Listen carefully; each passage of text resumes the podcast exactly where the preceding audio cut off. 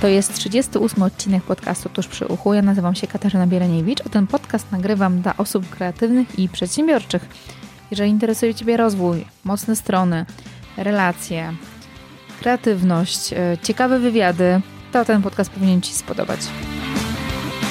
Witam Was, to już jest 38 odcinek, niedługo 40 odcinek, bardzo szybko, myślę, że to szybko zleci w, i w sierpniu, bądź też już we wrześniu taki odcinek się pojawi. Dzisiaj będziemy mieli okazję porozmawiać, e, ja porozmawiać z moim gościem, aby wysłuchać naszą rozmowę o planowaniu. Dla wielu osób planowanie jest czymś naturalnym, czymś takim naturalnym jak powietrze i ja należę do takich osób, które lubią myśleć o przyszłości, planować, jakieś swoje wizje wymyślać, myśleć o strategii, tak? I to jest coś takiego naturalnego dla mnie, ale też wiem, że wiele osób żyje bardziej z dnia na dzień, planuje z tygodnia na tydzień i dla nich to jest e, odpowiednia rzecz, czyli działają spontanicznie.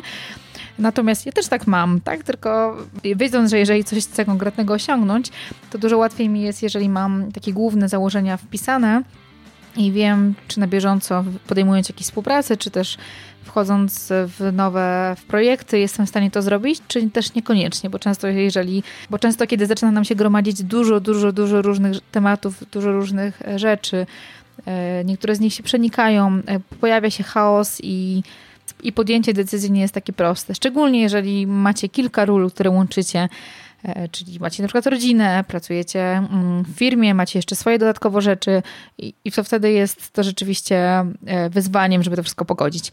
Ok, więc dzisiaj zapraszam do rozmowy z Agnieszką Zaporą. Myślę, że jest odpowiednią osobą na odpowiednim miejscu i oprócz tego, że sama e, też łączy kilka ról, ale jest, jest, również projektantką oraz prowadzi swój własny autorski projekt i blog i też ma swoje produkty. Planerka pisane przez 2N. E, dzisiaj Agnieszka będę miała okazję przepytać w moim mieście, w którym aktualnie mieszkam. Mm, I myślę, że ta rozmowa powinna Wam się spodobać. Zapraszam również do obejrzenia jej wersji wideo na YouTube e, i bardzo, bardzo, bardzo dziękuję restauracji Między Wierszami w Ełku za to, że udostępniła mi swoje miejsce. Piękne miejsce na przeprowadzenie tego wywiadu. Więc już zapraszam Was do wysłuchania tego odcinka i koniecznie, koniecznie, koniecznie Zostańcie do końca, tam na końcu jest konkurs, w którym możecie wygrać najnowszą, czyli drugą edycję planera Agnieszki Zapory. Zapraszam. Cześć, witajcie. Dzisiaj moim gościem jest Agnieszka Zapora. Dzień dobry, cześć, witam serdecznie. Mam okazję spotkać się w tym pięknym miejscu, mm, w moim mieście, w którym akurat aktualnie mieszkam od 6 lat, czyli w Ełku. Więc bardzo Ci dziękuję, że do mnie przyjechałaś tutaj tym no, razem. To była przyjemność i przy okazji nowe przygody. Także. Świetnie. E, dziś będziemy rozmawiać o tym, jak stworzyć plan, który nas będzie wspierał w realizacji naszych celów. Tak. I to jest bardzo ważna rzecz. I zanim zaczniemy jeszcze, chciałabym, żebyś powiedziała słuchaczom i osobom, które nas teraz oglądają na YouTube, e, czym się zajmujesz, kim jesteś, gdzie możemy też ciebie obejrzeć, zobaczyć, co robisz. No więc ja jestem Aga Zapora i y, piszę bloga o planowaniu piszę, y, dzielę się wiedzą, ale także projektuję narzędzia do działania. Ja na to mówię, że to są narzędzia do realizowania celów. I można mnie znaleźć w internecie pod adresem www.plannerka.com, plannerka przez 2n. No i tam jest, y, jest y, wiele artykułów, także wiedzy, są narzędzia, ale też jest już nowa grupa na Facebooku, fanpage na Facebooku, także zapraszam serdecznie. A jak się zaczęła ta historia z tym, że zostałaś planerką, że stworzysz te produkty e, pomagające planować? Bo wiem, że z zawodu jesteś zupełnie kimś innym. Z zawodu jestem grafikiem i projektantem produktu. I zaczęło się, znaczy trudno mi wyznaczyć taki jakiś konkretny moment, e, bo tak jest chyba rzeczywiście, że wiele rzeczy, które robimy w życiu, to jakoś potem się składają w jakimś tam celu. Natomiast niewątpliwie takim momentem przełomowym była chwila, kiedy e, przyłapałam się na tym, że pracuję strasznie ciężko od rana do nocy i myślałam, że realizuję jakieś tam swoje marzenie, ale tak naprawdę jestem bardzo zmęczona, zapracowana. Y, pracuję również wtedy, kiedy w domu są y, dzieci i mąż, czyli wtedy, kiedy rodzina już na przykład ma wolne i że e, coś poszło nie tak. To znaczy, chcąc zrealizować e, jakieś tam swoje marzenia, wszystko źle mm, było pomyślane i tak naprawdę niezorganizowane. Czyli planowałam e, takie swoje życie tylko na krótki dystans, z dnia na dzień, a nie pomyślałam o tym strategicznie. I wtedy zaczęłam zastanawiać się nad tym, jaki w zasadzie jest mój większy cel, na czym bardziej by mi zależało, jak bym chciała tak naprawdę funkcjonować i żyć. I wtedy zaczęłam odkopywać takie swoje różne pasje, umiejętności dotyczące mm, takiego skrupulatnego i planowania krótkich, i średnich, i dłuższych dystansów. I, I tak naprawdę wiem, że to było moją pasją od dawna, to znaczy nawet na stronie o tym piszę, że to y, od zawsze to było coś, co strasznie mnie jakby zapalało, y, czyli projektowanie arkuszy, przeprawianie wszystkich notesów na swoje potrzeby i tak dalej. Także to gdzieś tam się tliło, a taki, taki był chyba moment przełomowy. I powiedziałaś fajną rzecz, że w momencie, w momencie też, e, czyli potrzeba trochę tego, że sama poczułaś, że to jest coś potrzebnego dla ciebie i często właśnie łączyć różne role, które mamy, czyli rodzica, e, pracownika etatowego, bądź też własny biznes, e, jakieś obowiązki domowe. To jest tak dużo różnych obszarów, które musimy zorganizować, zaplanować, żeby wszystkie w miarę dobrze funkcjonowały. I mm, czy po to między innymi jest potrzebne planowanie? Bo wiele osób nie planuje, żyje po prostu z dnia na dzień, albo też żyje według, y, y, planuje z tygodnia na tydzień, a to nie są jakieś takie dłuższe plany. I co Twoim zdaniem daje planowanie? Po co to robimy? No ja odkryłam przede wszystkim, że planowanie y, daje mi możliwość pracy nie tylko na przykład firmie, ale również pracy nad firmą, czyli daje mi możliwość realizowania różnych ambicji. A takimi, taką ambicją może być również zmiana stylu życia, zmiana trybu życia, czyli na przykład większy wpływ na to, kiedy pracuję, kiedy nie pracuję. I planowanie było mi również bardzo potrzebne do tego, żeby y, jednak wyznaczać sobie granice między pracą a życiem prywatnym, czyli planowanie nie tylko po to, żeby ciągle pracować, ale również planować to, żeby nie pracować. Ale też tak jak powiedziałaś na początku, że zaczęłaś zastanawiać się nad tym, mm, co jest dla ciebie ważne, nad trochę, trochę taką wizją życia, tak? I y, wiele osób, które dochodzą często do jakiegoś momentu, do, czasami do pewnego wieku, zaczynają nad tym myśleć, co chciałbym zostawić po sobie. Mam jakieś marzenia, które, których nie realizowałem, bo na przykład nie mam czasu i chciałabym do nich wrócić i wiele osób zaczyna to robić bardzo późno, a myśląc o tym wcześniej, tak, czyli zastanawiając się nad tym, co chcę osiągnąć za 5, 6, mhm. 10 lat, mimo że być może to się zmieni w trakcie 100 razy. Tak. To, jest, to jest chyba bardzo istotne, żeby wiedzieć, że zmierzamy w jakimś tam konkretnym kierunku. I e, czy masz jakiś taki pomysł albo swoją strategię na planowanie takiej wizji życia, wyznaczanie takich dalszych celów, takich punktów kamieni milowych ważnych? Największą, chyba najważniejszą strategią to jest to, żeby po prostu o tym pamiętać i żeby to robić. Dlatego, że w takim życiu z dnia na dzień, w takim pędzie bardzo intensywnym, e, to jest tak, że, że myślimy, że te chwile są niepotrzebne, no bo teraz jestem zajęty, kończę tu jakieś zadania, jakiś projekt, fakturę i tak dalej. I takie zmobilizowanie się, zdyscyplinowanie do tego, żeby raz na jakiś czas usiąść i zadać sobie pytania, które mm, na pierwszy rzut oka w ogóle nie są związane z tymi moimi obowiązkami, które tu i teraz czekają. Także to było chyba naj, e, to jest chyba dla mnie najważniejsze, czyli żeby raz na kwartał na przykład, raz na pół roku, raz na rok, zadać sobie pytania nie z e, kategorii zadań do wykonania, czy projektów do wykonania, tylko czy ja w ogóle idę w dobrą stronę. I to, co w moim przypadku było najważniejsze, czy mój tryb życia w ogóle mi odpowiada, a jak bym chciała, żeby ten tryb mój życia inny w ogóle wyglądał. Także to jest ważne, żeby w ogóle znaleźć na to czas. Mhm. A jak w tym wszystkim, o czym teraz zaczęliśmy pomolutku rozmawiać, widzisz, że są ważne, mocne strony? Znajomość, znajomość siebie, znajomość tego, już trochę powiedziałeś, że wiesz, co potrzebujesz, wiesz, wiesz jaki styl życia chciałobyś wieść, jakie tempo mieć, e, a jak mocne strony mają się do tego? Bo wiem, że też jesteś po badaniu e, tak. i znasz swoje mocne strony i czy odkrycie ich w jaki sposób ci powiedziało więcej o tobie, o tym, w jaki sposób ty planujesz, jak ty myślisz o e, między innymi o planowaniu? Y, nie wiem, czy mi to, znaczy na pewno teraz jest tak, że to odkrycie tych y, talentów y, do mnie jakoś przemawia i wiele rzeczy wyjaśnia. Natomiast też zrobiłam w zasadzie z ciekawości niedawno, to już było po czasie, kiedy zaczęłam pracować nad planerką. I nie wiem, może powiem, to jest mm, Focus, Achiever, Learner, Significance i Maximizer. Muszę jeszcze zerkać, bo nie pamiętam. Ten fokus na pewno dobrze pamiętam i myślę, że ten fokus przy całej mojej takiej y, zamiłowaniu do zapalania się do różnych projektów, pozwala mi na to, że jeżeli już stwierdzę, że coś jest nie tak i chcę, żeby coś inaczej wyglądało, to po prostu potrafię mm, zmobilizować się do tego, żeby, żeby wyznaczyć sobie jakiś sposób życia i do niego dążyć właśnie w ten sposób. A jak to wygląda w drugą stronę? Bo teraz jesteś osobą, która oprócz tego, że zajmuje się projektowaniem, e, to też pomagasz innym, tak? Ja też sama korzystam e, z twojego planera, bardzo go cenię, bo on bardzo rzeczywiście dziękuję. pomaga. I myśląc o tym, co powiedziałeś przed chwilą, czyli jak to przekładasz na pracę z klientami, bo rozumiem, że i Achiever i Focus to są takie dwa fajne, e, dwie fajne cechy, które pomagają mniej planować, a więcej działać.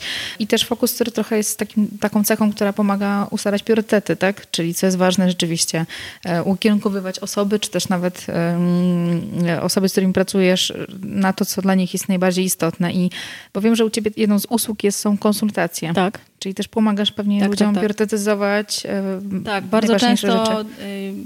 Jakby mam takie rozmowy, które polegają na tym, że ktoś ma masę pomysłów, masę jakichś natchnień i, i, i, i przeżywa jakąś życiową rewolucję i bardzo wiele rzeczy chce zmienić. Także jeżeli zdarza się takie pytanie, jeżeli ktoś do mnie przychodzi z takim problemem, to przede wszystkim staram się zmobilizować tą osobę do pomyślenia, co w tym momencie jest tak naprawdę najbardziej ważne. Bo ja powtarzam to wielokrotnie.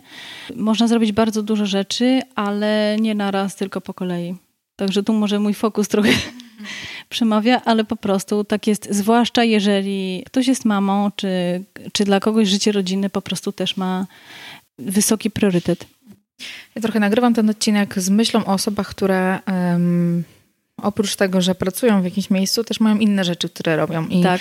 i, i to jest głównie dla tych osób ten odcinek nagrywam, bo też ja sama wiem, że e, u mnie też często mam oddzielny kalendarz do social mediów, różnych rzeczy, tak, które, w których planuję. Mam miejsce na rzeczy zawodowe, e, rodzinne i tych, tych obszarów jest tak dużo, że często ciężko jest to zmieścić w jednym miejscu. I wiem, że też dla wielu osób e, takie planowanie równoległe, takich kilku, no, kilku światów, tak, to jest, to jest duże wyzwanie. I dlatego rozmawiamy dzisiaj o tym. I chciałabym się zapytać Ciebie na początek, czym dla Ciebie jest dobry plan? Jakie powinien mieć takie punkty, kluczowe cechy? Dobry plan to jest przede wszystkim plan do, do, dopasowany do bardzo indywidualnych możliwości i do braku możliwości, czyli do jakichś ograniczeń.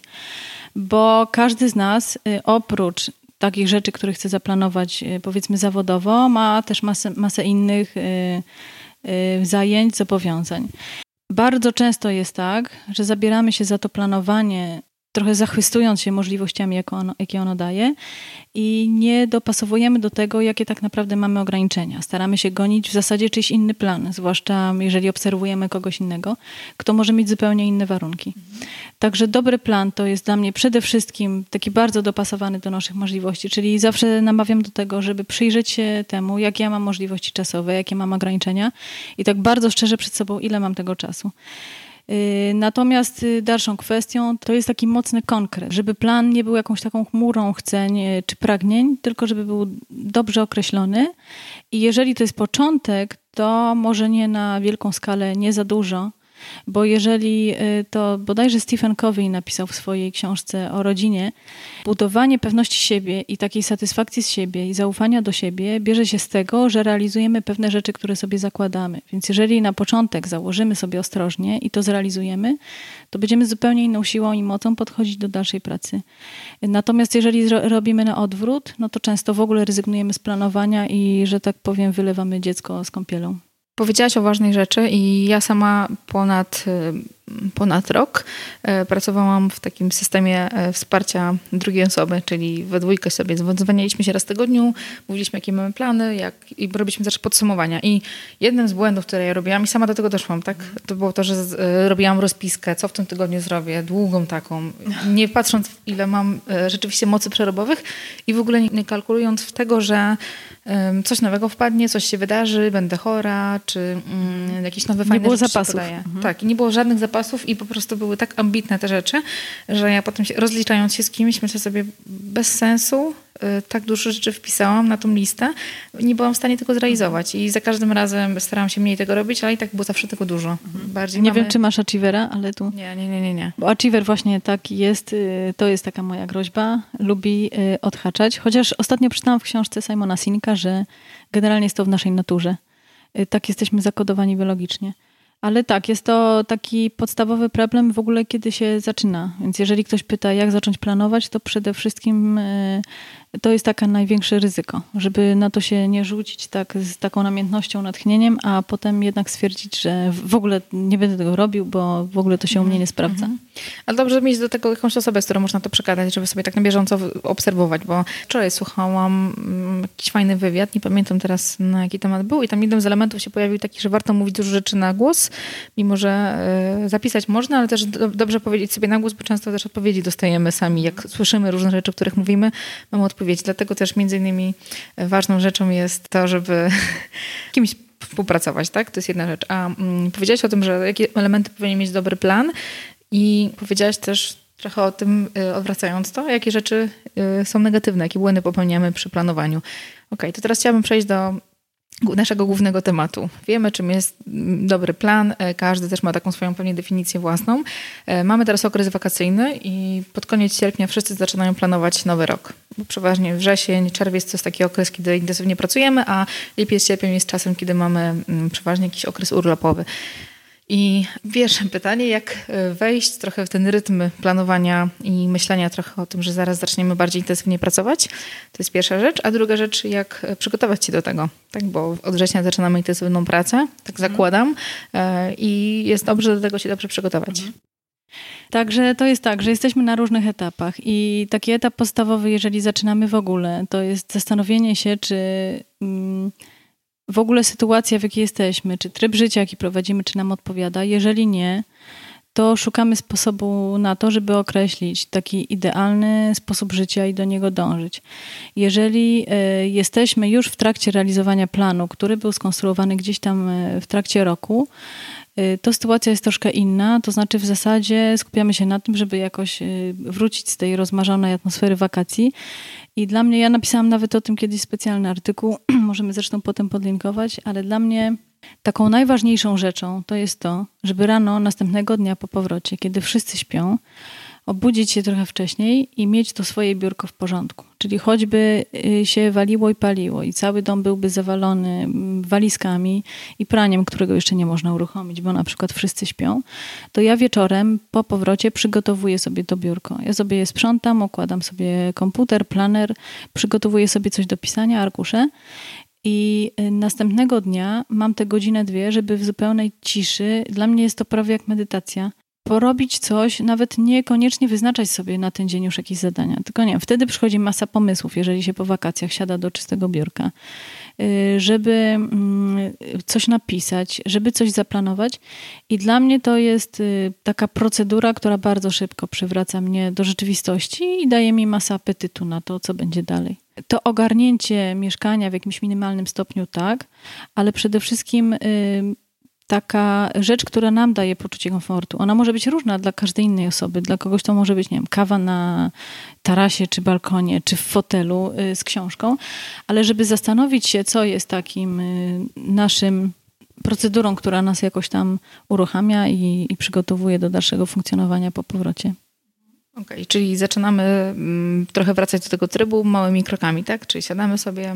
Ta, żeby przede wszystkim znać, wcześniej sobie określić, co to jest, co mi mhm. sprawia przyjemność, co mnie nastawia w ten sposób. Mhm. Myśląc o planowaniu takiego całego roku, czyli od września do czerwca, to każdy robi na pewno w inny sposób zupełnie. Ja też staram sobie stawiać sobie takie cele, ale też głównie dla mnie taką najważniejszą rzeczą, punktem głównym jest to, co chcę osiągnąć, to, co chcę zrobić e, i w jaki sposób e, zrobić, te, zaznaczyć sobie takie kamienie milowe, że to ma się pojawić, to się pojawi. E, ja zaczynam od przeważnie od zaznaczenia najważniejszych wydarzeń, które mhm. gdzieś tam się pojawiają i od tego jakby dochodzą do tego konkretne czynności, mhm. które są do zrobienia. Mm, I myśląc o takim planowaniu e, już całego roku, czyli od września do czerwca, e, jakich, od jakich najważniejszych rzeczy powinniśmy zacząć, żeby to było bardzo realne, a nie żeby to były takie nasze marzenia wpisane zupełnie abstrakcyjne. No to ja tu bardzo ściśle zawsze operuję. Przede wszystkim w tym wrześniu pozwalam sobie na to, żeby ukształtował się mój harmonogram tygodnia, czyli taki cykliczny rozkład, taki szkielet zajęć, taki, który można porównać do szkolnego planu lekcji. Czyli mm, staram się zorientować, ile na przykład lekcji mają dzieci, ile mam czasu na pracę, kiedy są jakieś treningi, kiedy je trzeba gdzieś pozawozić. Y, dopilnować tego, żeby tego nie było za dużo, bo tym również można się we wrześniu zachłysnąć. Ja bardzo lubię we wrześniu wymyślać i to będzie i, i basen, i, i tańce, i, i tak dalej. Y, natomiast jednak dopilnować tego, żeby mieć tyle czasu w spokoju, ile nam jest potrzeba i określić y, ramy czasowe, jak będziemy dokładnie funkcjonować. Także dla mnie ogromną przyjemnością jest konstruowanie harmonogramu tygodnia, który właśnie jest w planerze. On jest w dwóch wersjach, dlatego że zakładam, że w ciągu półrocza coś może się zmienić, jakieś zajęcia wpadną, jakieś wypadną i mm, dokładnie określić sobie, jaką ilością czasu dysponujemy.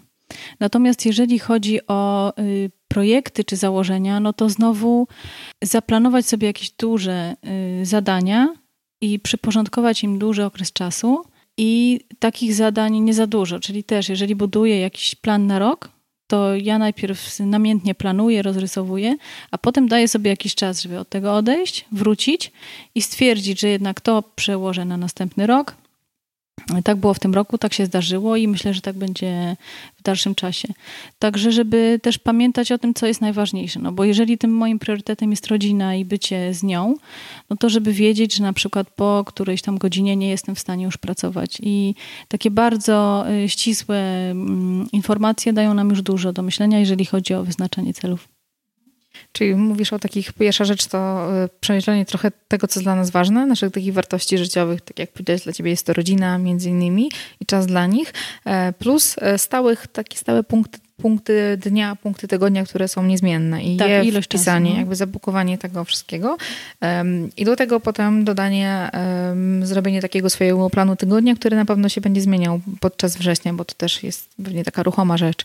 Um, I ustalenie sobie tych pór, kiedy pracuję, kiedy nie pracuję. Tak, tak, dokładnie.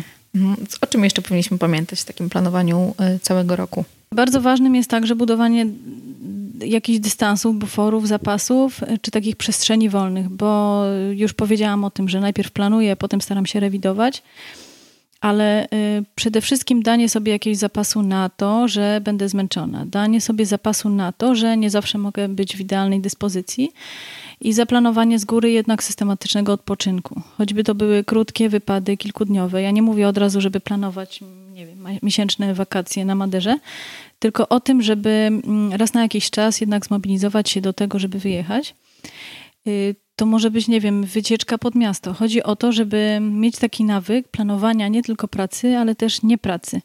Czyli tego, że, bo, bo wiem, jak to jest z doświadczenia, jeżeli się tam, powiedzmy, może to wini Focus i Achiever, ale. Mm, jeżeli się lubi pracować i, i, pracuje się nad swoją pasją i, i, i, robi się wreszcie to, co się lubi, to trudno się od tego oderwać. Jeżeli mówię sobie, że gdzieś tam kiedyś odpocznę, to to przeważnie spycham to na kiedy indziej. Natomiast yy, przekonałam się już, że warto ten odpoczynek i, i tą przerwę również wpisać w plan. Ja tego, nie, ja tego nie robię, staram się robić, ale wiem, wiem o czym mówisz. Tak? Myślę, że wiele osób tak ma, że dla nich praca jest e, też odpoczynkiem i ten czas, kiedy pracujemy, kiedy odpoczywamy jest e, bardzo rozstrzelony i, tak. i w, czasami się wydaje, na przykład dla mnie czasami praca jest odpoczynkiem też, a to nie tak powinno do końca tak, być. Tak, nie do końca zawsze tak mhm. jest. Nie do końca zdajemy z tego i jeżeli rzeczywiście nie wpiszę sobie czasu na odpoczynek, kiedy mam odpoczynek, to e, ona zawsze ten czas zniknie, tak. zawsze, tak. zawsze. Nie? I z jednej strony mm, z jednej strony to jest bardzo ważne, bo taki czas regeneracji pozwala nam rzeczywiście lepiej, efektywniej pracować i wyłączenie się w tym czasie, Dokładnie, kiedy nie pracujemy. tak. Pielęgnuje siły na przyszłość, tak. To jest y, konieczne. To zresztą też Kowi mówi o ostrzeniu piły, tak? Czyli tu chodzi o odpoczynek i, i o robienie czegoś, co nie jest pracą po prostu dla zasady. Powiedziałaś o planowaniu tygodnia, że jest ważne. E, dla mnie też planowanie miesiąca jest fajne i bardzo ważne, czyli taki kalendarz. Ja mam e, przeważnie plan na cały miesiąc, bo on wisi sobie w jednym miejscu i wiem, co się wydarzy mniej więcej. I to mi pozwala y, pamiętać o tym. Czy masz jakiś taki system do planowania całego miesiąca, zapisywania tego? Jeżeli ktoś ma kilka projektów takich ważnych, które się jednocześnie dzieją. E, jeżeli chodzi o planowanie biznesu i życia prywatnego, to umieszczam to w jednym miejscu. E, dla mnie jest ważne to, żeby o tym pamiętać i równolegle układać. To znaczy, mm, ja znam siebie i wiem, że zebranie w szkole czy wizyta w przychodni zabiera mi jakąś tam określoną ilość energii, której nie poświęcę już tego dnia na coś innego. I bardzo ważne jest dla mnie to, żeby planując y, różne zawodowe przedsięwzięcia, mieć od razu widzieć, co się dzieje też prywatnie w życiu. Natomiast ważne jest też to, żeby nie wpisywać, bo plan miesiąca oczywiście jest w planerze również, żeby nie wpisywać tam dosyć szczegółowych zadań, takich, które aż są w skali na przykład wykonania dziennej, tylko żeby umieszczać tam większe zadania, one potem się naturalnie dzielą na mniejsze tygodniowe i dzienne ale żeby tego planu dnia, planu y, miesiąca nie zarzucić sobie takimi drobnymi czynnościami, a po prostu jakimiś projektami. I też nie za dużo. No, ktoś mi kiedyś powiedział, że nie mieszczą mu się te zadania, y, bo za mało jest tych krateczek, ale to po prostu jest tak, że jeżeli ich jest też za dużo, no to nie będziemy w stanie tego zrealizować, to o czym mówiłaś na początku. Po prostu mhm. gdzieś tam możemy się przeliczyć. Ja tak trochę mam, że mam za dużo rzeczy wpisanych, ale jakby uczę się tego, że rzeczywiście jak ich jest mniej, to łatwiej mi e, je zaplanować. I ja mam ostatnio od, kiedy od września zaczęłam tak bardzo mocno od września czy od sierpnia tamtego roku zaczęłam mocno robić to w zupełnie inny sposób, nie tak jak ja zawsze do tej pory. Zaczęłam planować sobie kwartalnie i widzę, że jaka to jest ogromna moc. Tak, to jest wielka przyjemność w ogóle planowanie kwartału. Bardzo fajne to jest. Widzę, że bardziej, to jest dla mnie bardziej realne, jeżeli mam jakiś taki jeden duży cel, który miałam, nawet jak myślę sobie, o ostatnich rzeczach, które robiłam, to planowanie kwartalne daje mi takie poczucie kontroli większej, bo planowanie całego roku to jest coś takiego abstrakcyjnego i tak, to się strasznie rozpływa, tak. a kwartał to są trzy miesiące, więc jest dużo czasu. Jeżeli nawet coś mi się nie uda w pierwszym miesiącu dokończyć, to w drugim mogę nadgonić, a jak nie w drugim, to w trzecim tak. i jest większa szansa na realizację różnych rzeczy. I przede wszystkim e, u mnie bardzo fajnie się sprawdza, jak e, robię takie podsumowania, ale to może jeszcze do, do takich podsumowania. E, do podsumowań Mm, jakby później o tym porozmawiamy, e, czyli mamy kalendarz, e, harmonogram tygodniowy, miesięczny i jeszcze dzienny, tak? Dzienna. Tak. Ten dzienny jest jeszcze, jeszcze bardzo też istotny. No ten dzienny, ja zawsze mówię, że w ciągu dnia to w ogóle już jest najważniejsze to, żeby określić ile mamy czasu, bo to już jest bardzo krótki dystans. E, o ile, tak jak mówisz, kwartał jest dosyć elastyczny, bo to jest bardzo dużo czasu, możemy przegrupować, możemy zmienić zdanie, to dzień y, w zasadzie bezpośrednio już chwyta nas za rękę. To jest tu i teraz i jeżeli znowu tych zadań wyznaczy mi bardzo dużo, to mm, pod koniec dnia mamy takie uczucie, żeśmy pracowali, spoglądamy na tą swoją listę, a tam raptem, nie wiem, 30% odhaczone, co jest niesłychanie frustrujące i generalnie w ogóle mamy takie myśli, że, że się nie udało, że nie daliśmy rady i tak dalej. Mm, dlatego u mnie obok listy zadań w tym planerze jest też y, harmonogram, czyli miejsce na wpisanie godzin. I to jest bardzo ważne, żeby najpierw przyjrzeć się temu, ile tak naprawdę tego czasu mamy. Oczywiście, jeżeli tam są aktywności, które można w ogóle odłożyć, no to możemy to jakoś korygować. Ale jeżeli są rzeczy, które są po prostu z góry założone i wiemy, że nie da się ich ominąć, no to nie możemy założyć sobie tych zadań y, trzy razy za dużo.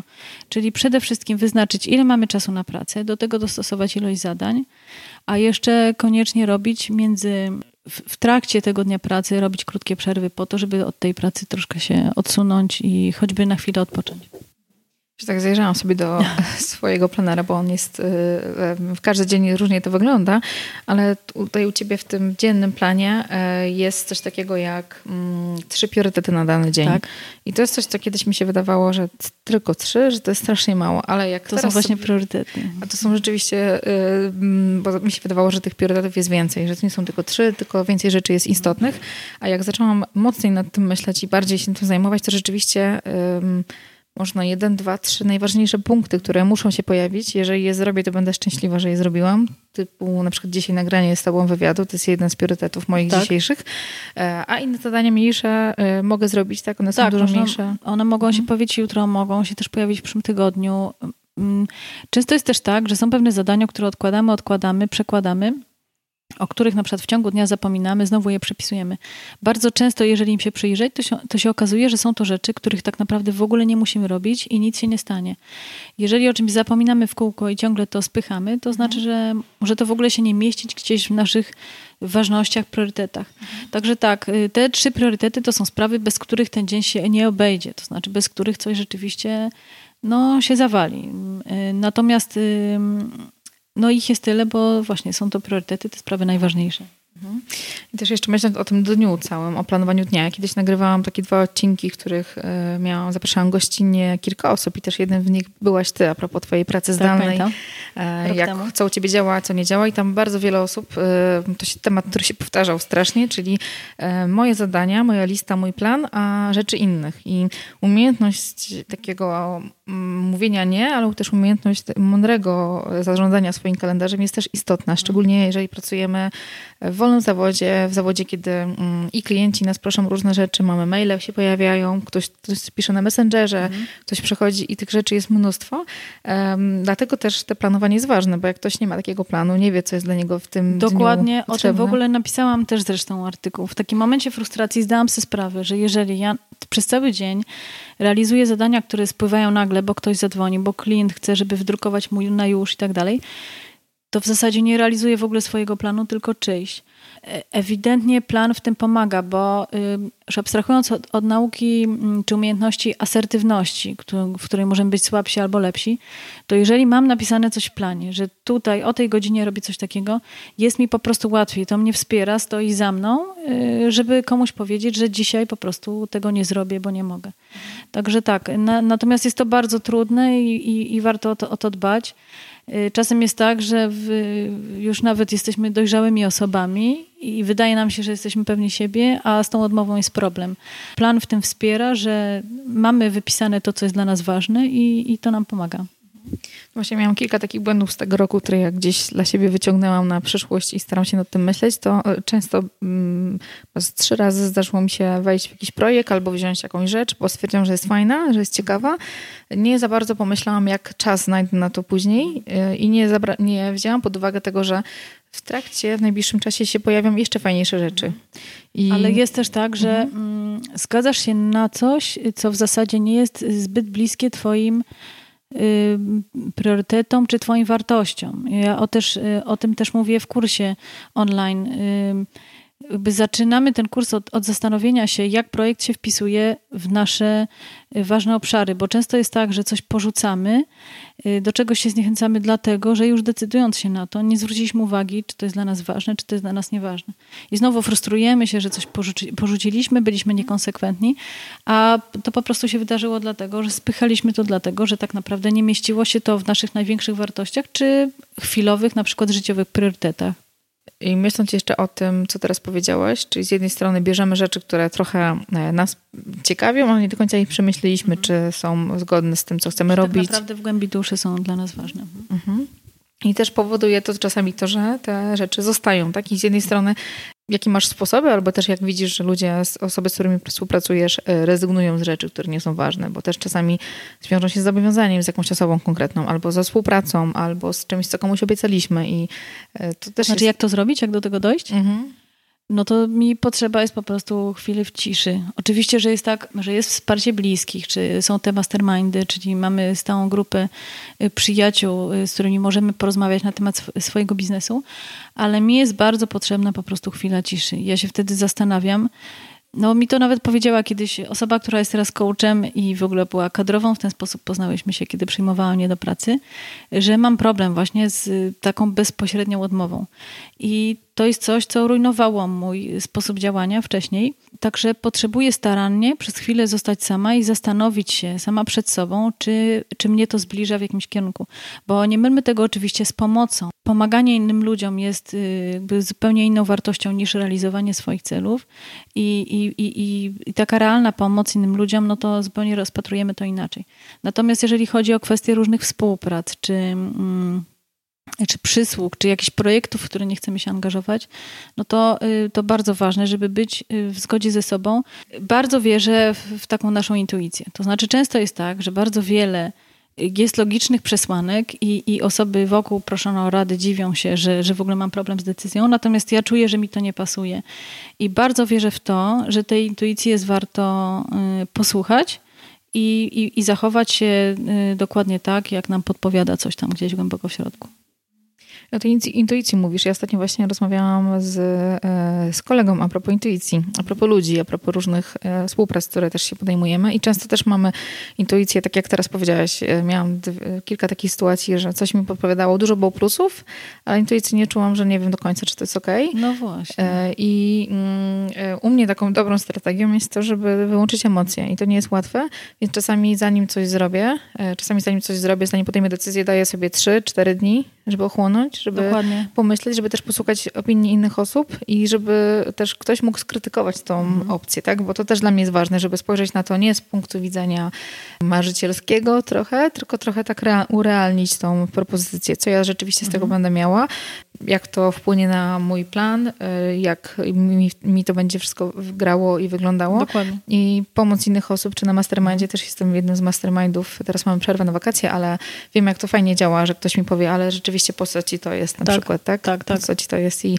i często... Um, Zapominamy o sobie chyba w tych planach i to mhm. są moje odkrycia ostatnie z ostatniego Dokładnie. czasu. Wydaje nam się, że jesteśmy już y, w zasadzie dojrzałe, znamy swoje talenty i mamy dużo doświadczeń, y, ale tak, czasem jest tak, że mm, że to jest potrzebne. Mhm. mhm. I ta asertywność myślę, że to jest rzeczą y, głęboka taka, to jest rzeczą, która jest strasznie potrzebna dla mhm. każdego. I to nie chodzi o to, żeby być uległym, tak? I że ktoś jest uległy, ale raczej myśleć o tym najpierw o sobie, być trochę takim egoistą i myśleć o sobie, o swoim planie, o swoich rzeczach, bo e, to, że zrobimy dla kogoś 100 rzeczy w ciągu dnia, a dla siebie nie zrobimy żadnej, no to nikt nie będzie nas tego, mhm. nie będzie na to sprawdzić. No ale tu w, tej, tak? Y, w tym kontekście postrzegam taki plan. To znaczy to planowanie to jest też dbaniem o siebie. No, jeżeli realizujemy cały czas czyjeś cele, nie swoje, to troszkę nie dbamy o te swoje wartości. Już nie mówię o celach, ale nie dbamy o swoje po prostu ważne priorytety. Także planowanie w tym kontekście jest dla mnie ważne, że, że pomaga mi dbać o, te swoje założenia, swoje wartości. No to jeszcze a propos, a propos planowania i e, bycia freelancerem, osobą, która pracuje zdalnie, wolnym strzelcem, liderem, jakkolwiek możemy nazwać taką osobę, która pracuje trochę w inny sposób, czy też buduje swoją markę.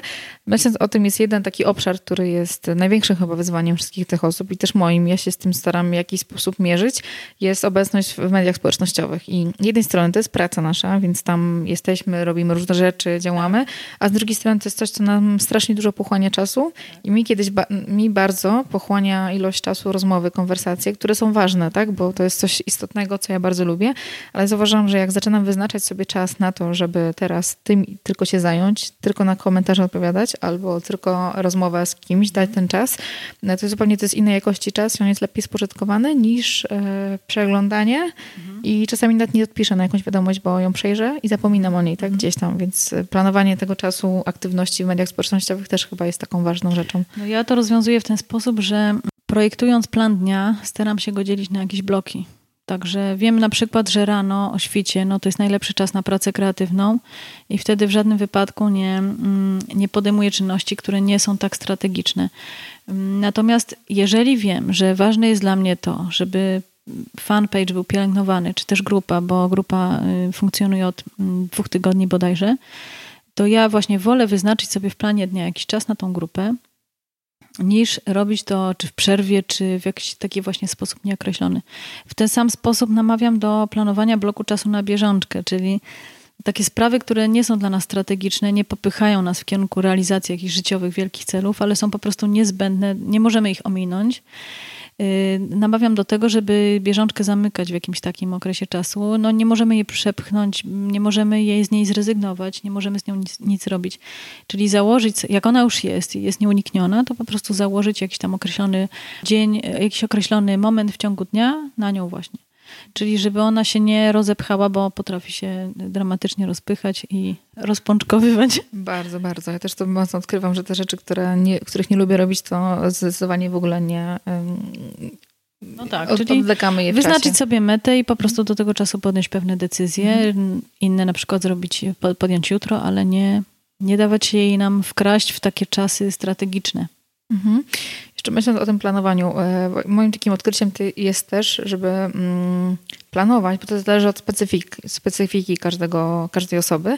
E, dla mnie też bardzo fajną rzeczą jest planowanie w blokach, takich jak mówisz. Także ja mhm. często jak mam jakiś wyjazd, staram się jak najwięcej napchać tam rzeczy, żeby e, w jednym rytmie robić, czy kilka wywiadów robię jednego bloku. dnia. W takim mhm. bloku dużym czasowym, że to jest tylko to, nic więcej i dzięki temu się nie rozpraszam na, na to, na to, na to, na to, bo nawet gdzieś w wywiadzie um, u Marka Jankowskiego był wywiad z Miłoszem Brzezińskim, Team w styczniu, taki strasznie długi, trzygodzinny.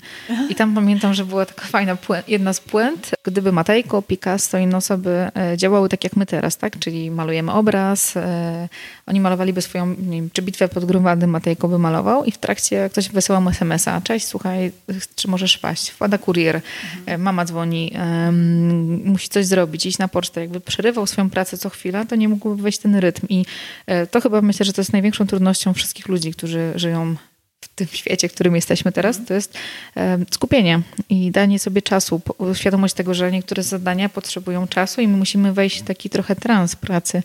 E, w to tym... się mówi teraz flow.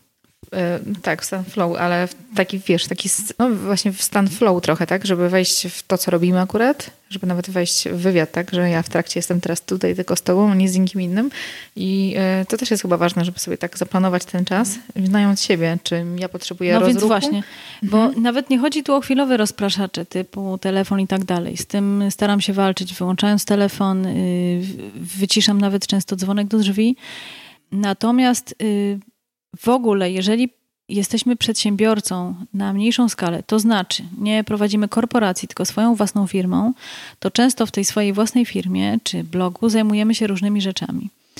I nie chodzi tylko o przeplatanie pracy rozpraszaczami, ale chodzi o umiejętne przeplatanie różnych rodzajów pracy.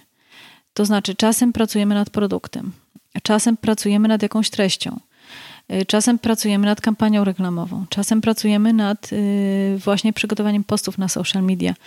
Mm, ja lubię to dzielić na dni, to znaczy mm, lubię jednego dnia skupiać się tylko i wyłącznie na jednej gałęzi, y, drugiego dnia na innej.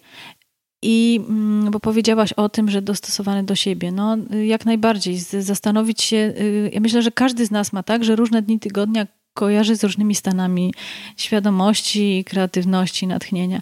Także y, dzień taki, w którym nam się najlepiej pracuje kreatywnie, przeznaczyć na projektowanie produktu czy treści.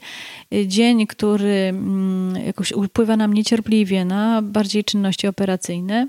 A są też takie dni, kiedy mm, czujemy przypływ optymizmu. No, dla mnie takim ewidentnym dniem jest piątek po południu.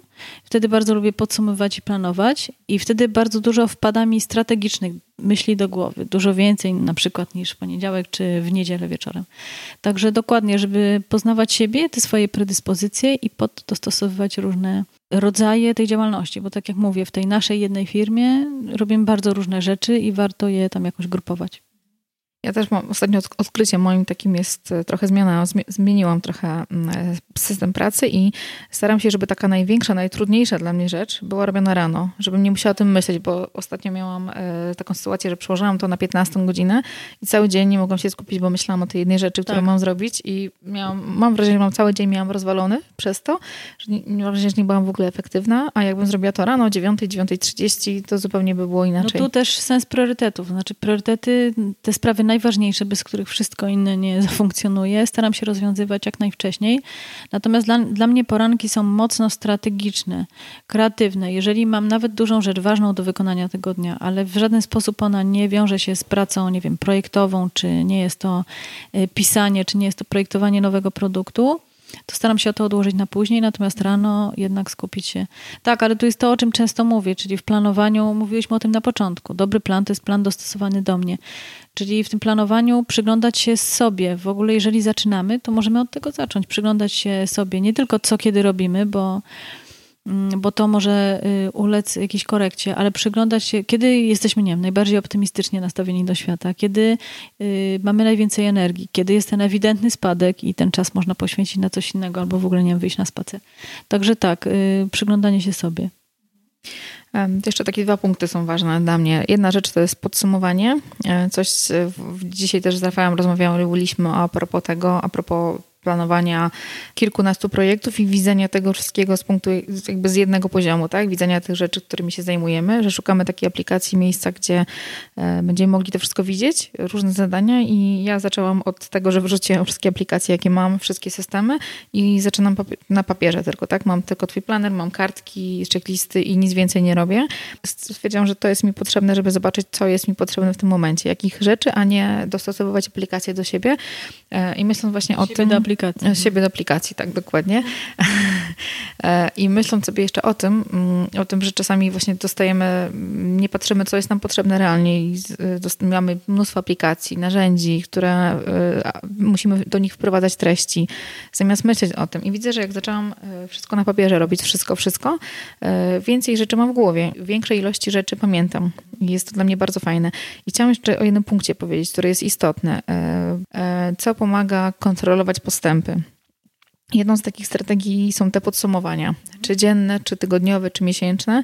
Dla mnie też bardzo dużo te kwartalne dają, bo to daje mi takie realne poczucie, ile rzeczywiście w zrobiłam. Bardzo tak, rzeczy dużo mhm. wtedy widać. Jakie rzeczy uważasz powinny się zawrzeć, jakie, jakie elementy powinny być zawarte w takim podsumowaniu dziennym, tygodniowym, miesięcznym, kwartalnym? U mnie takim najmniejszym podsumowaniem jest podsumowanie tygodniowe, czyli po każdym w planerze, po każdym arkuszu tygodnia jest miejsce na podsumowanie. I robię to dwojako. Albo w piątek staram się odtworzyć wszystko, co się wydarzyło, co y, niejednokrotnie jest trudne i sprawia, że pewne rzeczy jednak przeoczamy, mm, o, których, o niektórych rzeczach zapominamy. Dlatego ja każdego dnia po południu, planując dzień następny, zapisuję sobie już na tym arkuszu na podsumowania, co zrobiłam. I nie wpisuję tam jakichś wielkich strategicznych dokonań, ale również takie rzeczy mniejsze, które jednak dla mnie były mm, jakąś tam komplikacją, czy, czy zrobiłam je niechętnie, czy bardzo cieszę się, że je zamknęłam. Także każdego dnia staram się wpisywać to, co zrobiłam w to podsumowanie tygodnia. Natomiast ktoś e, kiedyś mi powiedział, że często mamy tendencję do mówienia, że ale zleciało tam, zleciało. Nic nie zrobiłam. W ogóle, że, że zleciało. Na przykład mówimy, że proszę, już jest połowa wakacji. Tak? Kiedy to zleciało? Y, no więc mówimy, że ten tydzień zleciał i tak dalej. No ale jeżeli siądziemy właśnie z tą kartką do podsumowania i zaczniemy tam spisywać to, co żeśmy zrobili, to zwłaszcza przy podsumowaniu miesiąca czy mm, kwartału, to po prostu rosną skrzydła, dlatego że tego jest tak dużo, że to się gdzieś tam z trudem mieści najważniejsze jest to, żeby w ogóle zobaczyć, co się w tym czasie zrobiło. Czasem samo wypisanie i przyjrzenie się temu to już jest wystarczający materiał czy porcja energii do tego, żeby zadziałać dalej, dalej planować. Natomiast ja zawsze mówię też, żeby się przyjrzeć temu, co, czego się nie zrobiło. I ani się tego nie wstydzić, ani nie, nie zamiatać tego pod dywan, ani z tego powodu nie rozpaczać, bo moim zdaniem jest to genialny materiał badawczy do dalszej pracy. To znaczy, to jest dopiero mm, materiał, z którego ja mogę wywnioskować, co się zadziało. Mogę się na przykład dowiedzieć, że zaplanowałam za dużo, albo tego czasu zabrakło. W ten sposób to mi daje informacje na przyszłość, jak planować, bo może się okazać, że pewnych rzeczy nie jestem w stanie zrobić, albo nie. Mm, albo zaplanować coś inaczej w następnym okresie czasu. Także jest to po pierwsze źródło mocy, a po drugie y, źródło bezcennych informacji o sobie, czyli ten pogłębiony taki proces poznawania siebie. Okej, okay, czyli robimy podsumowanie po całym tygodniu, patrzymy na te rzeczy, które nam w zdrowiu zrealizowaliśmy i możemy tam wpisywać sobie po każdym dniu, żeby było łatwiej najważniejsze rzeczy. Tak. E, patrzymy na to, co nam się nie udało zrealizować i dlaczego. I tak. zastanawiamy się, czy to jest rzecz, którą chcemy dalej kontynuować, czy niekoniecznie. Czy nie chcemy, z czego mhm. to wynikło, czy nam zabrakło czasu, czy na przykład nie wzięliśmy jakiegoś zapasu. Natomiast bardzo ważną rzeczą dla mnie w podsumowaniu, najprzyjemniejszą jest nagroda.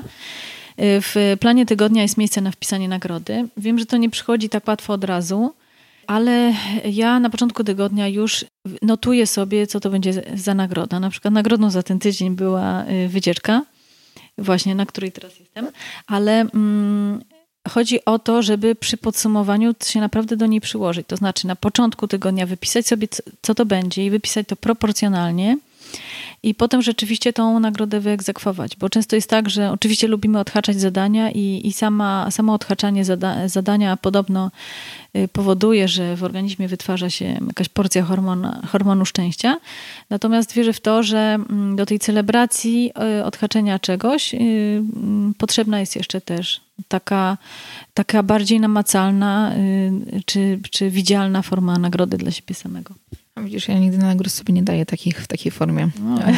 W sensie takich regularnych, ale to rzeczywiście jest może Że bardzo To może być rzecz. naprawdę coś małego. No, mhm. Nie wiem, no, może być słodycz, wyjście do kina no, za kwartał na przykład, y, za ukończenie jakiegoś produktu. No, można się wynagrodzić w inny sposób, ale chodzi o to, żeby pamiętać nawet o, o tych drobiazgach. Mhm, świetnie. Jeszcze dodałabym chyba do tego taki punkt jeden, moje ważne lekcje z tego tygodnia, bo to jest coś, co ja staram się zapisywać ostatnio, bo też robię ćwiczenia z takiej książki pewnej i tam też są takie rzeczy, które zapisuję do dziennika i takie ważne lekcje to jest coś świetnego, bo zapisując je, ja sobie bardziej utrwalam, że to są moje wnioski z tego tygodnia i już um, miej fokus na to, myśl o tym, że to jest coś, co e, często ci się zdarza i nad tym warto pracować, więc to też jest taka no tak, a zapisanie takich rzeczy znowu je utrwala. Mhm. Szczególnie jak, się, jak, do tego można wracać i to, to, czytać, nawet robiąc ten podsumowanie kwartalne później, o którym jeżeli No to właśnie w podsumowaniu mhm. jest miejsce na końcu na taką checklistę, czyli idealne miejsce rzeczywiście na takie coś. Mamy podsumowania tego, e, dzienne, robimy czasami, tygodniowe. Potem jak mamy te tygodniowe, łatwiej czytając je możemy spożyć na miesięczne i potem z tych miesięcznych kwartalne. Tak, A... z tym, że nie musimy mhm. przepisywać nawet tych drobnych rzeczy, tylko łączyć je no bo nie w podsumowaniu tygodniowym na przykład może być zrobienie części, nie wiem, kursu czy napisanie rozdziału książki. Natomiast w kwartale to może się już ułożyć w całkiem duży projekt. No i jeszcze w podsumowaniach, co jest ważne? Ważne są rzeczy, które kosztowały nas również dużo energii, albo może nie nerwów, ale były emocjonalnie dużym przeżyciem, tak? Czyli mm, pamiętać o czymś, że, że, że to, co przeżywamy, to, co nam się uda zrobić, jest też takim sukcesem y, proces przejścia przez to, tak? Czyli do czegoś się przygotowaliśmy, to się udało i tak dalej. Także mm, pamiętać też o tym, że to są też przeżycia, które warto wpisać w te podsumowania, nie tylko tam odhaczone zadania. Widzę bardzo dużą zaletę y, robienia podsumowań, bo później nawet jak, jak, jak robiłam sobie podsumowania kwartalne, to y, jest to taka radość ogromna, jak widzisz sobie, że przez te trzy miesiące to się udało zrealizować i to były duże rzeczy, to nie tak. były takie malutkie i mm, robiąc te punkty i codziennie, czy tam codziennie w tygodniu, robiąc e, tygodniowo, robiąc takie drobne elementy, które wcale nie są duże, bo to są mhm. drobiazgi, tak. E, mamy poczucie, że rzeczywiście to nas prowadzi do te małe kroki, do Tym bardziej, rzeczy. że bardzo często mamy tendencję do zapominania o pewnych rzeczach. Y, są, Bardzo często. Jak nie są, mamy wpisane, to jest... Y, ale nawet rzeczy, które zrealizowaliśmy. Są rzeczy, które są jakimś zadaniem, które gdzieś tam ćmiło, stresowało nas. W końcu je zrealizowaliśmy i pod koniec tygodnia w ogóle nie pamiętamy, że to się wydarzyło. Albo ja na przykład mam często tak, że y, aż jestem zdziwiona, że to, co wpisałam po którymś dniu, co zrealizowałam, że to było w tym tygodniu, a nie na przykład w zeszłym. Czyli to nasze postrzeganie czasu jest dosyć względne. I, i, i, i warto, mm, żeby, żeby mm, te nasze ważne sprawy, czy te rzeczy, które były dla nas ważne, żeby nam się po prostu nie wymykały.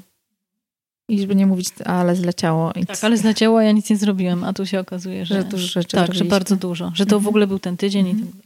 I to też są rzeczy, które, tak jak mówiłaś na początku, budują naszą poczucie własnej wartości i budują Dokładnie. nasze poczucie takiej Dokładnie. sprawczości. W ogóle ja też kiedyś opowiadałam o takiej sytuacji. Byłam pod koniec bardzo ciężkiego tygodnia. Był, byłam w trakcie dużego projektu i stwierdziłam, że pod koniec tygodnia już nie będę się tam podsumowywać, bo szkoda czasu, tutaj godzina mm, pójdzie, to ja już sobie zaplanuję przyszły tydzień, zabiorę się do pracy.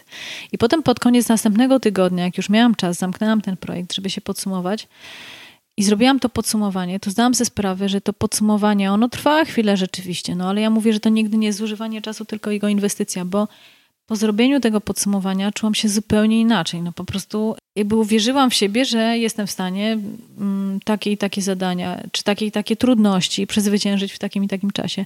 Także to bardzo wzmacnia i jest czymś więcej niż tylko zrobieniem notatki, zdecydowanie.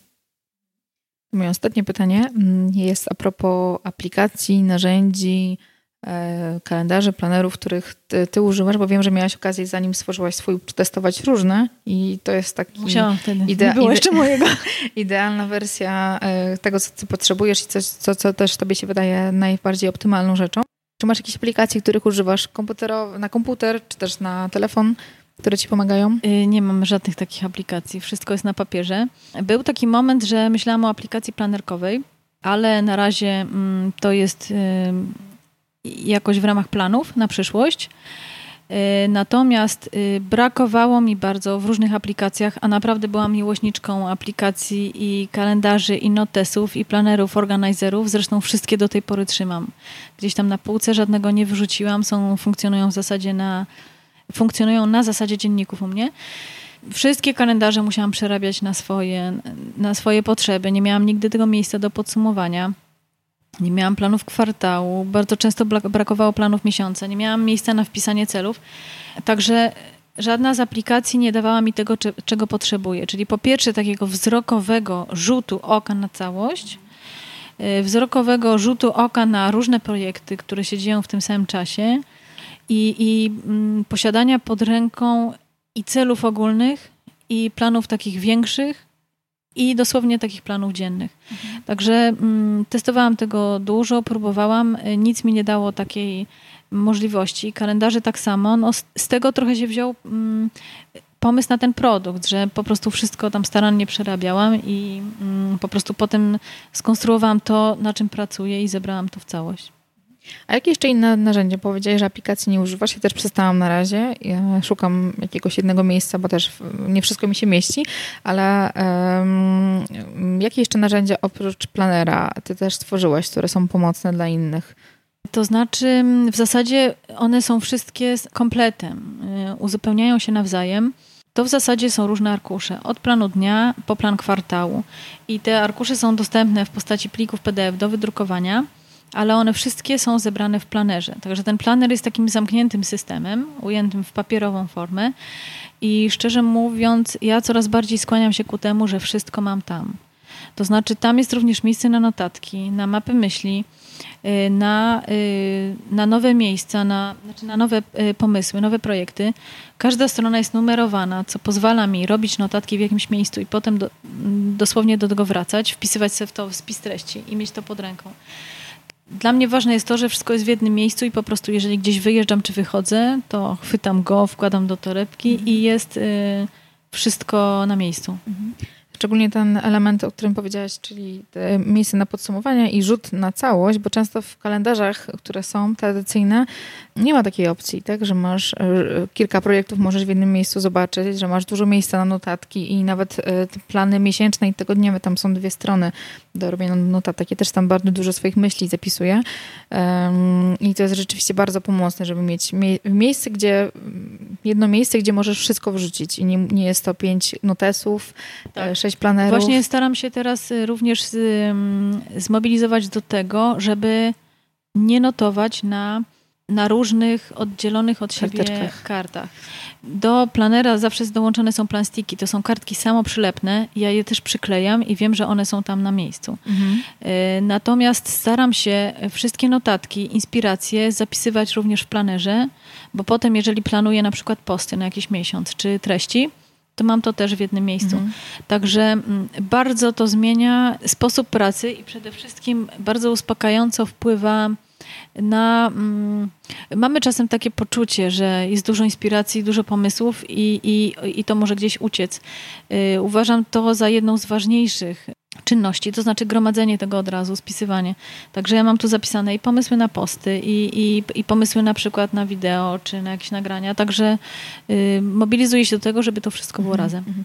Ja jeszcze mam, jeszcze mam taki, taki jeszcze nawyk stary, czyli wpisywanie na różnych karteczkach, ale staram się wkładać to w jedno miejsce w dany dzień i potem przepisywać sobie, żeby tak. nie zapominać. I też y, dobre rzeczy powiedziałeś, żeby to wszystko zostawiać i tych ilość kartek mm, generować mniejszą ilość papieru, który się gromadzi. Mhm. Ja też często mam, że jak robię, mam spotkania czy z klientami, czy y, takie moje inspirujące rozmowy, spisuję to na kartce A4, ale później staram się to do, do OneNote'a wrzucić. Więc mhm. dla mnie to jest y, taka elektroniczna wersja. Nie zawsze mam możliwość zapisania y, online tych wszystkich rzeczy, ale y, staram się wywalać wszystkie rzeczy i te kartki robić sobie taki... Tak, to bardzo ważne, by te notatki, bo, bo to, że spiszemy jakiś chaos myśli, no to bardzo fajnie, ale ważne, żeby one gdzieś tam nie ginęły, tylko żeby mm, zrobić potem z tego użytek, tak? Mhm. Czyli posegregować na przykład to nie na ten rok, tego nie realizuję, bo mi się nie mieści w moich wartościach, w moich ważnościach, a to po prostu przepisuję od razu na przykład w plan tygodnia czy w plan miesiąca. Mhm. E, świetnie, Agnieszko. To chyba mamy dużo ciekawych inspiracji od Ciebie e, i myślę, że bardzo ważnych e, punktów, które i dla mnie były ciekawe, i dla słuchaczy na pewno są. I też od razu zapraszamy na styczeń. W styczniu będziemy miały okazję drugi raz się spotkać i będziemy rozmawiać już bardzo o tym, jak planować i też realizować przede wszystkim mhm. duże projekty biznesowe. Mhm. I na, na, ten temat będzie nasza rozmowa, do której już serdecznie zapraszamy w styczniu. A Agnieszko, jeszcze pytanie na koniec. Gdzie możemy Ciebie znaleźć? Gdzie możemy e, też te e, arkusze zobaczyć, tak, o których mówiłaś. E, mhm. No więc w internecie, tak jak mówiłam, funkcjonuje pod adresem www.planenerka.com przez 2n. Zapraszam do tego, żeby pobrać sobie darmowe arkusze i spróbować zobaczyć, przetestować, mm, jak to działa. Do pobrania jest chyba 7 czy 8 darmowych arkuszy i najważniejszy tam jest y, taki zeszyt ćwiczeń, który pozwala ruszyć z celem, który się ciągle odkłada. Także y, podlinkujemy pewnie y, tak, tak, tak. takie miejsce, gdzie można zostawić swój adres e-mail i uzyskać dostęp do darmowych arkuszy i do tego zeszytu.